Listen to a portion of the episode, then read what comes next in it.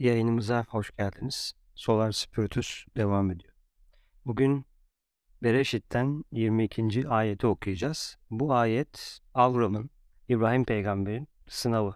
Müslümanlıkta da Kurban Bayramı olarak geçen kutlamanın ya da festivalin başladığı yer olarak da alabiliriz bunu. Tabii ki birçok sembolik anlam var. E, sembolik anlamlarla ifade edilmiş. Sembolleri açmak şu an bu podcast'in amacı değil. Daha çok biz burada feda etmeyi ve bunun arkasındaki yasayı Law of Sacrifice'a birazcık bakacağız. YNK'da feda etme, kendini verme ne anlama geliyor birazcık ona bakmaya çalışacağız. Ya da fedakarlık yasası nedir ona bakacağız. Fiziksellikle yani bir şeyi dışsal olarak feda etmekle içsel olarak feda etmenin arasındaki günümüzdeki fark nerelerde oluyor? Onu göreceğiz. Çünkü biliyoruz ki yıllardır dışsal olarak bir şeyler feda ediliyor. Ve biz bir alt realiteyi feda ediyoruz. Yani hayvan krallığını feda ediyoruz. Onlar zaten bize kendini feda etmiş durumda. Bu kadar net bir ironi ya da değer farkını anlaşılmıyor. Çok garip bir konu gerçekten. Çünkü yani zaten sen onlara göre bir üst realitesin ve bir çeşit tanrı gibisin ya da bir üst e, versiyonları gibisin. Şimdi düşünün mesela bir üst realitemiz, melekler ve onların üzerindekiler geliyor, bizi alıyorlar, götürüyorlar ve kesiyorlar. Ve diyorlar ki işte ben e, sana bunu feda ediyorum. Yani bu ne ki yani? Bu feda derken zaten senin şefkat ve merhamet göstermen gereken ve geliştirmen gereken bir krallığı feda etmek ne katıyor sana? Çünkü senin göreceli olarak kıymetlin değil, senin geliştirmen gereken senden daha gelişme yolunda olan varlıklar. Bilgelik onları alıp yükseltmeyi gerektiriyor. Aynı bir üst realitenin, hiyerarşinin, Tanrı'nın krallığının bizi geliştirmeye çalışması gibi. Yani onlar bizi feda etmiyorlar. Bizi geliştirmeye çalışıyorlar. Çünkü bir üst seviyede üst altlık ilişkisi göreceli olduğunu tabii ki bir daha söylemek istiyorum. Bir üst realitenin bir alt realiteyi zaten doğal olarak yaptığı şey geliştirmek. Sevgiyle zaten bunu yapıyor. Çünkü içindeki sevgi onu tutup bir noktaya doğru çekmek istiyor. Çünkü evrimde her şey birbirini yukarı çekiyor. Dünyanın şu anda bulunduğu zincir de yani biz dördüncü evrim aşamasındayız şu anda ve insanın dördüncü krallık ya da dördüncü yaratıcı hiyerarşi 12 hiyerarşi içinde Dolayısıyla üzerimizde 3 krallık var. Altımızda da 3 krallık var. Biz şu an ayna görevi görüyoruz 4. rey. Yani üsttekileri alıp alttakileri verebilme, alttakileri alıp döndürüp dönüştürüp tekrar yukarı verebilme. Bu Gurdjieff'te besin oktavıyla açıklanan bir konu. Tam vermiyor tabii ki. Yani mineral krallığından neyi dönüştürüyorsun, yukarıdan neyi alıyorsun. Hidrojenler tam yetmiyor buna. Ama bir fikir veriyor yine. Yani işte sen diyelim ki mineral krallığından tuz yiyorsun ya da işte vücudunda birçok mineral var. Onlar senin temel elektriksel fonksiyonunu ayarlıyorlar. En basit mesela işte kalsiyum, potasyum. Bitki krallığından eterik malzemeyi alıyorsun. Hayvan yememen gerekiyor zaten. Astralini temiz tutman gerekiyor. Hayvanlar astralde olan varlıklar aynı astrali paylaşıyor. Dolayısıyla aynı duyguyu, tepkiyi, korkuyu, sevgiyi, arzuyu ya da şehveti paylaşıyoruz bir seviyeye kadar. Onlar tabii ki daha yüksek seviyelerdekileri kutularıyla fark etseler de burada ifade edemiyorlar ama onların da tabi olduğu bir yer var. Dolayısıyla biz yediğimizi fiziksel olarak sahip olduğumuz araçlar vasıtasıyla yediklerimizi alıyoruz, onları izlenim haline götürüyoruz, daha inceltiyoruz, daha ince besinler olarak tekrar sisteme geri veriyoruz. Bu sistemi geri vermeyi şöyle açalım. Mesela dua etmek. Dua ettiğiniz zaman üzerinizdeki sistemleri besleyebiliyorsunuz. Çünkü sizin aracılığınızla çıkan o ince maddeler, sevgi gibi, düşünce formları gibi ya da e, meditasyon tekniklerini geliştirmişseniz meditasyon sırasında ekranınızda tuttuğunuz görüntüler e, sanki bir resmin arkasına flash tutuluyor gibi o e, ışık boyunca o bütün parçalar çünkü ışık bilgi taşır hem fizikselde de böyle hem maneviyatta zaten böyle. Dolayısıyla siz ışığı neyin önüne koyduysanız ya da ışığın önüne ne koyduysanız ışık o geçtiği yerdeki bilgiyi de yayacaktır. Meditasyon yaparken bir fikri ya da bir görüntüyü eğer siz ekranı tutuyorsanız siz onu yansıtmaya başlıyorsunuz. İşte bu üst dünyaları, melekleri, hiyerarşiyi ve irade merkezini dünyanın baş merkezini besleyecek en önemli şeylerden bir tanesi. Ama bunu bir alt ya da 3 alt krallık şu anda yapamıyor. O yüzden insan alttakileri alıp dönüştürüp yukarıya besin olarak veriyor ve asıl o bir ortam oluşturuyor. Bir geçiş ortamı oluşturuyor.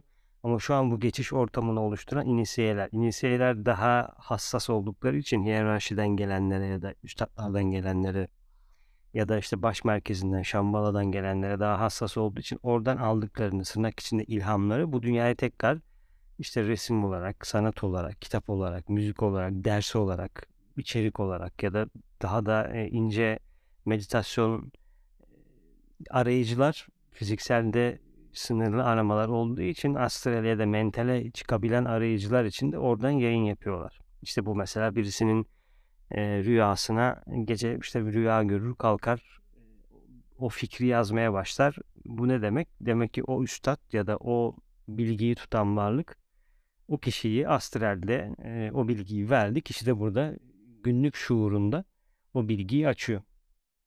İnsanın böyle bir fonksiyonu var ama bu kurban etmesi gereken şey bir alt realite değil. Onlar zaten bize kurban olmuş durumda. O yüzden bizim onları alıp yükseltmemiz gerekiyor. Kesinlikle yemememiz gerekiyor. Kesinliği şöyle açalım. Yani bu böyle hani kile kil tabletleri konulan şeyler gibi değil. Çünkü eğer bunu söylersek eski Moğollar ne yapacak? Bitki mi yesinler? Mümkün değil. Ya da işte Moğollar. Kültürleri gereği e, bitki yetişmiyor bulduğu yerde ya da çok sınırlı yetişiyor. Yani tamamen bitkisel beslenemeyebilirler onu demek istiyorum. Dolayısıyla şimdi gidip onlara böyle genel bir kural gibi et yemeyin, bir alt realiteyi işte şunu şunu şunu yapmayın demek anlamda doğru değil. Çünkü herkesin tabi olduğu karması var, gelişim seviyesi var, doğduğu yer var, seçtiği yer var. O yüzden bu kurallar e, kişinin kendi karmasıyla, samsarasıyla, klişesiyle alakalı şeyler. Çünkü bunları bir önceki realiteden alıyorsunuz. Astralinizin atomları, kalıcı atomları önceki hayatlarınızdan gelen toplam atomlar olduğu için bunu alemden asli maddesi de diyebiliriz belki yine kadar. Dolayısıyla astralinizi şekillendiren izlenimler de oradan geliyor. O yüzden siz doğduğunuzda bir yöne doğru çekiliyorsunuz. Çünkü o izler işte bunlara samsara deniliyor ya da paternler ya da hareket etme ya da bir düşünüş şekli genel olarak ya da sizin karmanızın genel örüntüsünün olduğu yer. Bunu açıp samsaraları düzeltip bu günlük illüzyondan ve mayadan kurtulmaya neden olmamızın nedeni de. Bir alışkanlık bütünüyle geliyorsunuz hayatlar boyunca ve bunu bu hayatta açıyorsun. Yani senin astralinde onların izleri var mesela eğer alkolik olduğun hayatlarının etkileri astralinde var. Bu hayatta alkolü seçmeyebilirsin ama yatkınlığın vardır. E, tabii ki seçmeye seçmeye bir süre sonra doğal seçilim gibi bir süre kullanılmıyor. Enerji oraya gelmeye gelmeye kendini üretmediğinden dolayı değil. O dal giderek küçülecek ama orada izi kalacak. E bu işte tam olarak aydınlanma aşamasına gelmediğimiz için yani şu an yüzde 15 aydınlandıysak ne yüzde 85'in karanlık, bencil, sevgisiz ya da maddeyle arasında çok yakın ilişkiler var. Aydınlanmanı beyaza olan ilişkini %17'ye çıkardığında karanlık tarafın azalıyor tabii. En önemli şey de bu yani o cahillik, ignorance denilen işte Budizm'de çok fazla tanımlanan konulardan bir tanesi bu. Çünkü öyle doğuyorsun. Aydınlanıncaya kadar hata yapıyorsun. O hata yaptıkların zaten senin kümülatifine ekleniyor. Ve ne kadar erken kavuşulursa eğer çok büyük hatalar yapmamak anlamında söylüyorum. Çünkü inisiyeler büyük potansiyellerle geldikleri gibi bu potansiyellerin karşıt ağırlıklarıyla da geliyorlar. Yani üçüncü gözü açık. E, duru görüsü var, duru iştisi var, psikometrisi var, mental hassasiyetleri var, elini gideni görüyor. Tamam onun hayatında problemler var. Çok rahat bir yere doğru kayabiliyor. O onun yanında da o geliyor. Yani sadece gelişmişliği psik olarak tabii ki söylemiyorum ama o onun yanında da bir şekilde işaret olarak geliyor. Merhale göstermek, göstermemek tek başına bir şey değil. Çünkü o da bir illüzyon. Çünkü önemli olan burada bilgeliğe gitmek. Ama bilgeliğe giderken de maddenin diğer görünme şekillerini de anlamamız gerekiyor. Çünkü fiziksel dünyaya baktığımızda madde bize kendini açmıyor ki. Üç boyut mu yani madde sadece? Bu mu ya? E 1900'lerin başı işte 1875 ile 1920 arasında duru görücü olan çok insan enkarne oldu. En başında C.W. Lead Battle geliyor. Bakın mesela kitaplarına sürekli duru görü şeyleri var. Steiner'da duru görüyle, duru görü yetenekleriyle gidip fark edip bağlantı kurup anlam çıkartıp birçok kitabını yazıyor. Tek başına bir şey değil çünkü dünyada da öyle bir dönem vardı yani. Zaten 1875'te 1950 arasında çok fazla üstad indi dünyaya. Gurdjieff bunlardan birisi. Krishnamurti var. Balavaski var. Alice Bailey var. Birçok insan indi dünyaya. Sanırım 2. Dünya Savaşı'ndaki o DV yani sol elin karanlık kardeşliğin bu kadar çok inmesinden de kaynaklı. Çünkü az kalsın belki orada dünyayı ele geçiriyorlar. Yani Nazi'nin başarılı olduğunu düşünsenize yani. yani Avrupa'da biraz daha mantıklı hareket etseydi ya da başka şeyler olsaydı oraya doğru giderdi. Önümüzde Kurban Bayramı var. İş dışsal, fiziksel olana kalıyor. Yine de bu dünyada illüzyon işte bu dünya geçici, kalıcı dünya orası dense de kitaplarda ya da işte dinlediğimiz insanlarda. Ama bana oradaki kalıcılığı anlat dediğimde tekrar dönüp buradaki şeyleri yaparsan orada kalıcılık elde edersin diyor. Yani hani sanki olayı sadece fizikselde elde etmeyle alakalı. Yani elini yıka, kolunu yıka, bacağını yıka. Bu hareketi yap. Yani maneviyatın hareketlerle ne alakası var? Bu hareketlerin sonucunda elde edeceğim şeyin arasında fiziksel bir mesafe mi var o zaman? Yani işte 10 bin defa bunu söyle. Ya da işte 5 bin defa bunu yap. O zaman bir mesafe koyuyorsun. Sen benimle arama 10 bin tekrar, 3 bin hareket. 5 e, defa şunu yap, 10 defa bunu yap. İşte onun üstüne bunu yap. Sonra bunu yap. İşte akşam kalk bunu yap gibi mesafeler koyuyorsun. Aramızda bir kabalık incelik ayrımı olduğu doğru olabilir. Ama benim bir parçam da zaten orada. Yoksa ben oraya sıfırdan şu hayatta gitmiyorum. Ama herkes buradaki kaba seviyedeki bir şeyleri anlatıp oradaki ince seviyeyi anlatmaya çalışıyor. Madem bu dünya geçici, madem bu dünyada misafiriz diyelim. Asıl yerimiz burası değil. Biz daha büyük bir varlığın ya da daha büyük parçalarımızın burada fiziksel dünyayı deneyimleyen kısmıyız. O zaman bana orayı anlat ki ben burada kendime göre orayla ilgili bağlantılar Yoksa burada kurban da keserim, deve de keserim, elimi de İşte birisi kutsal suyla beni suyun içine batırır çıkartır. Ötekisi gider ateşe bakar sürekli. Birisi ateşin üstünde yürür, birisi nefesini tutar, birisi yoga yapar. Çünkü görünmeyendeki bağlantıları keşfetmemiz gerekiyor ki yoksa bu dünyada fiziksel olarak dönüp dururuz yani. Kurbanı dışsal anlarız. Fiziksel bir şey olarak anlarız. Yukarıdan biraz önce biraz sonra okuyacağımız koçu fiziksel koç anlarız koç keseriz sürekli. Deve keseriz, bir şey yaparız. Sonra bununla ilgili birçok karmaşık sosyal ilişki üretiriz kişiliklerden kaynaklı. İşte sonra bunlara deriz ki işte falanca hukuku, din hukuku, işte Müslümanlık hukuku, Hristiyanlık hukuku, işte Yahudilik hukuku gibi böyle değişik din temalı şeyler üretiriz. Sonra ne olur? Birisi maneviyata edinmiştir 20 yılın sonunda ya da 25 yılın sonunda. O anlatır, diğerleri dinler. Yani bu zaten şu anda dünyadaki modellerin en en bilinen inisi dünyada baktığı yerde nasıl eğitimin olduğu, nasıl bilginin alındığını ve verilerini fark etmesi lazım, anlaması lazım. Çünkü burada nasıl bir model işliyor? İnsanlara meditasyon mu yaptırıyorlar? Yoga mı yaptırıyorlar? Nefes mi çalışılıyor? Astral bedenin gevşemesi için değişik bol duygulu, sulu, ağlamalı, kasların kasıldığı ya da gevşediği e, travma açıcı tırnak içinde e, şeyler mi yaptırıyorlar bize yoksa daha mental fakülteler mi çalışıyor? Bu, bunu görmesi gerekiyor. Çünkü bunu gördüğü an o ona uyuyor mu uymuyor mu onu anlayacak. Ya senin ihtiyacın o mu? İhtiyacın o değilse deneyimlemek isteyebilirsin, anlamak isteyebilirsin ihtiyacın ne olduğunu keşfetmek için ama o zaman da çok iyi bakmak gerekiyor. Çünkü girdiğin an o topluluğun astralinin, mentalinin, eterinin izleri etrafında, o topluluğun etrafında yaşayan diğer varlıklar da seni görmeye başlayacak, seni tanımaya başlayacak. Bu önemli. Yani birisi anlatıyor, diğerleri dinliyor. Yani sen ne anlatıyorsun? Zaten fix bir şey. Açalım Tora'dan bir şey okuyalım, birisi anlatsın, diğeri. Açalım işte Kur'an'dan bir şey okuyalım, birisi anlatsın, diğerleri dinlesin. Kavala'dan bir şey okuyalım, diğeri anlatsın. E, ben nasıl edineceğim? Şu anda kova çağına girdik. Balık çağı bitti. Ondan önce de koç vardı ki bunlar tamamen çağlarla alakalı konular. Ondan önce de boğa vardı. Benim benle ben dediğim üç katmanlı kişilik araçlarının içinde hareket eden daha yüksek parçamla bağlantı kurmam gerekiyor. Bu kadar. Yani bireysel bağlantı kurmam gerekiyor. Kendim kendi ruhumu keşfetmem gerekiyor. Yani sürekli birisi bana bir şey anlatamaz ki. Birileri bir şey anlatabilir. Bir topluluk içinde 10 kişisinizdir. Bir kişi bazı konularda gelişmiştir. O anlatır ama sen de dönüp bir şey anlatırsın. Ötekisi de bir şey anlatır ortak karar verilir. Çünkü senin ruhunun ifadecisi olman lazım. Sen o, o kendi ruhuna göre, kendi algılarına göre bir şey anlatıyor. Ama bir dakika ben öyle bakmıyorum. Ya da benim ruhum öyle demiyor. Ama tabii ki bunu söyleyinceye kadar da bir yol kat etmek lazım. Yolun ilk senesinde, üçüncü senesinde, beşinci senesinde benim ruhum başka türlü diyor dediğimizde farklı anlaşılabilir. Yani çünkü birçok farklı varlık yani astraldeyiz, mentaldeyiz. Birçok varlık bize düşünce yolluyor, düşünce formu yolluyor olabilir. Kolay değil ruhun ya da üstadların titreşimlerini ayarlayabilmek. Yani şu an e, radyo sinyali var, uydular var.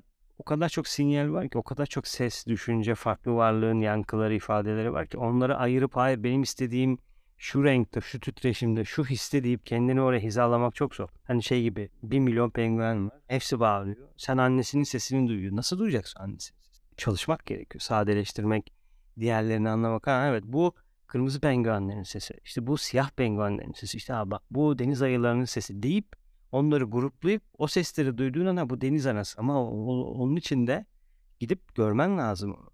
Evet bundan böyle ses çıkıyormuş. Bundan bu çıkıyor. Ha evet. Yani o zaman bambaşka bir ses geldiğinde diyeceksin ki bu, bu değil. Bu başka bir şey. Bir dakika bakayım şu ne demek bu olabilir mi? Odaklan, meditasyon yapacaksın, tefekkür yapacaksın. Bir ay, iki ay, üç ay, altı ay ne kadarsa sonra anlayacaksın. Evet bu bu. Tamam.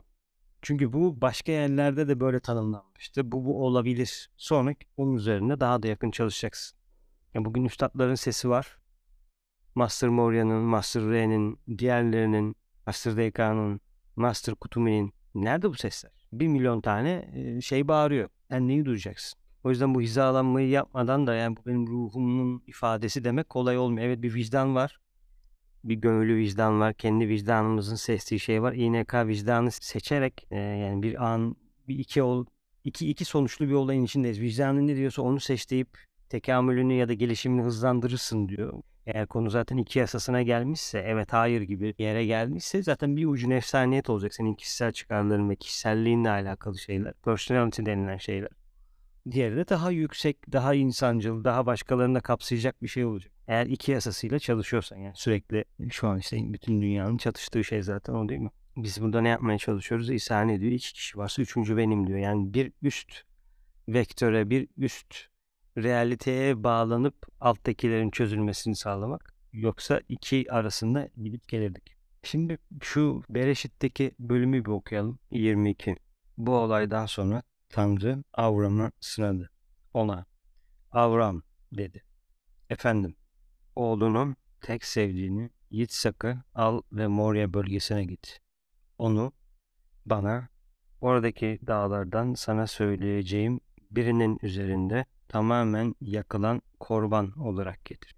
Avram sabah erken kalktı ve eşeğini eğerledi. Yanına iki genç adamını ve oğlu İtshak'ı aldı. Korbana uygun olarak odunları yardı ve kalkıp Tanrı'nın kendisine söylemiş olduğu yere doğru yola çıktı. Üçüncü günde Avram gözlerini kaldırdı ve söz konusu yeri uzaktan gördü. Avram iki gence siz burada eşekle kalın ben ve genç Yitzhak ise oraya kadar gidecek, tapınıp size döneceğiz. Avram korban odunlarını aldı ve oğlu Yitzhak'ın omuzlarının üstüne yerleştirdi. Kendisi ise ateşi ve bıçağı aldı. İkisi birlikte gittiler. Yitzhak babası Avram'a sordu. Baba, efendim oğlum. Ateş ve odunlar burada. Peki korbanlık kuzu nerede? Avram kendisine korbanlık kuzuyu Tanrı sağlayacaktır oğlum. İkisi birlikte devam ettiler. Tanrı'nın söylemiş olduğu yere geldiklerinde Avram Mitzbeah'ı inşa etti ve odunları düzenledi. Yitzhak'ı bağladı ve onu odunların üzerine gelecek şekilde Mitzbeah'ın üzerine yerleştirdi. Avram elini uzattı ve oğlunu boğazlamak üzere bıçağını aldı. Tanrı'nın meleği ona göklerden seslendi. Avram, Avram, efendim, gence zarar verme. Ona hiçbir şey yapma. Çünkü şimdi senin Tanrı'dan korkan olduğunu biliyorum. Zira biricik oğlunu benden esirgemedin. Avram sonra gözünü kaldırdı ve boynuzlarından çalılıklara takılmış bir koç gördü. Avram gitti, koçu aldı ve oğlunun yerine tamamen yakılan korban olarak onu şimdi. Avram o yerin adını Adonai Yire. Bugün Tanrı dağda görünecek denir. Tanrı'nın meleği göklerden Avram'a ikinci kez seslendi ve şöyle dedi. Kendi adıma yemin ediyorum diyor. Bu şekilde davrandığını ve bilecik oğlunu esirgemediğin için seni kesinlikle mübarek kılacağım. Soyunu göklerdeki yıldızlar ve deniz kıyısındaki kum gibi fazlasıyla çoğaltacağım. Soyun düşmanların kapısını miras edinecek. Dünyanın tüm milletleri senin soyun sayesinde mübarek kılınacaktır. Hepsi sırf sesime itaat ettiği için olacaktır. Avram gençlerine döndü ve kalkıp birlikte Berşeva'ya gittiler. Avram Berşeva'da kaldı. Evet arkadaşlar o kadar sembolik ki yani üçüncü günde oraya gitti. Bıçak aldı. Mesela odunları omzuna yerleştirdi. Ee, dağa çıktılar. Zaten Yahudi burcu pardon Yahudi milleti genellikle Oğlak burcuyla alakalı ilintili bir e, millet olduğu söyleniyor ezoterik astrolojide. Dolayısıyla Oğlak dağa çıkan dağda inisiyasyonla alakalı bir konu ve inisiyan, inisiyasyonun sonunda da tek inisiyatör var. O da e, bu dünyanın Rabbi olan kişi. Bu dünyanın Rabbi Tora'da Malkisidek olarak geçiyor. Yani Salem kralı aynı şekilde Avram'ı da kutsayan kişi. Malkisedek aynı zamanda günlerin kademi olarak da geçiyor. Hem Kabala'da hem Zohar. Hint tarafını ele alacaksak Sanat Kumara. Bizim dünya Rabbimiz. Aynı şekilde Şambala'nın da yöneticisi gezegen logosumuz. Şimdi burada Adonai Yire Tanrı görecek. Daha önce de gördüğümüz gibi buranın orijinal ismi Şalem'dir. Buraya bu ismi hahamlarımızın Şalem kralı Malkitsedek özdeşleştirdikleri Noah'ın oğlu Şem vermiştir. Direkt oturalım Tora okuyalım ya da kutsal kitap okuyalım değil buradaki konu ama buradaki sembolizmi de fark edebiliyor, görebiliyor olması gerekiyor. Çünkü bunun içinde bir tanıklık var. Bunun içinde semboller var. Yani bir kişinin baba, oğul ve kutsal ruh diye tabir edilen bir üçlü var ortada. Bir baba var, İbrahim var, bir de oğlu var. Dolayısıyla burada da bir üçleme var ve sen üçüncü günde dağı görüyorsun. Dağ demek inisiyasyonla alakalı bir konu. Her zaman dağa çıkılır değil mi? İra Dağı, Moria Dağı. Niye dağa çıkıyorsun? Niye ovada ol? Niye insanların içinde emin önünde olmuyor da biz yukarılara çıkıyoruz? Ne var bu yukarıda? Bu bir sembolizm ama aynı zamanda da bir şeyi anlatıyor. Dolayısıyla oğul demek sevgi tarafını ifade ediyor aynı şekilde ama burada üçleme kendi içinde olduğu için tamamlanma anlamına geliyor. İçindeki kendini feda etme anlamına geliyor. Yani feda ile ilgili birçok şey konuşabiliriz. Kısacık da İNK'daki şeyinden bahsetmek istiyorum. Yani planların arasındaki belki konuyla ilgili araştırmak isteyen de derinleşmek isteyen kişiler İNK'daki planlar ve vazife planlarının arasındaki ilişkilere birazcık bakabilir. Çünkü duayete kalkıyor, ünite geliyor. Tabii ki bu teozofiye ya da üstadların şu andaki dağıtımına birebir uyuyor. Ün, ünite neresi? Yani 5. krallık mı ya da işte Tanrı'nın krallığı mı? Birebir şu an bir geçiş yapamıyoruz buradan oraya. Çünkü onun alınma sistemi dünyada 1900'lerin başında çok popüler olan spiritüalizmle alakalı bir teknikle, bir e, yöntemle belli bir seviyedeki ruhla ya da planla ya da bir oraya kadar inebilen bir varlıkla o, o bulunduğu bölgenin bilgilerini ya da buraya verilmesi gereken vermeye görevli birisi varsa onun bilgilerini alıp verilen şeyler. Yani bizim gidip deneyimleyip ya da bu böyledir diyebileceğimiz bir şey değil. Zaten öyle yaptığımızda din oluyor. Biz daha çok sen de gördün. Kabala'da diyor ki Tanrı gelin ve görün. Yani senin gelip görmen gerekiyor ne oldu. Ben böyle anlatıyorum şu var bu var. Sen sen öyle anlıyor musun? Senin ruhun var. Sen kendi ruhunla arandaki ilişkiyi kurmadan başka birisinin ilişkiyi kurduğu şeyi niye doğru kabul ediyorsun? Fikir verebilir, kapı açabilir. Al o fikri, tefekkür et ve bir hipotez olarak değerlendir ve ilerle. Bak, önemli olan senin kendinle, kendin sistemlerin arasında ilişki kurmak. Çok fazla şey var burada, sembolik anlam var. Onun isminin Moria olması, o ayrı bir konu. Üstad Moria'nın bu millette yakından bağlantı olduğu biliniyor ama ezoterik konular. Araştıranlar belki bu konuyla ilgili bir bulabilir. Aslında derin bir konu. Belki bir iki tane daha yapabiliriz bununla ilgili sohbet. Ama genel olarak kurban, kurbanlığın anlamını burada gördük.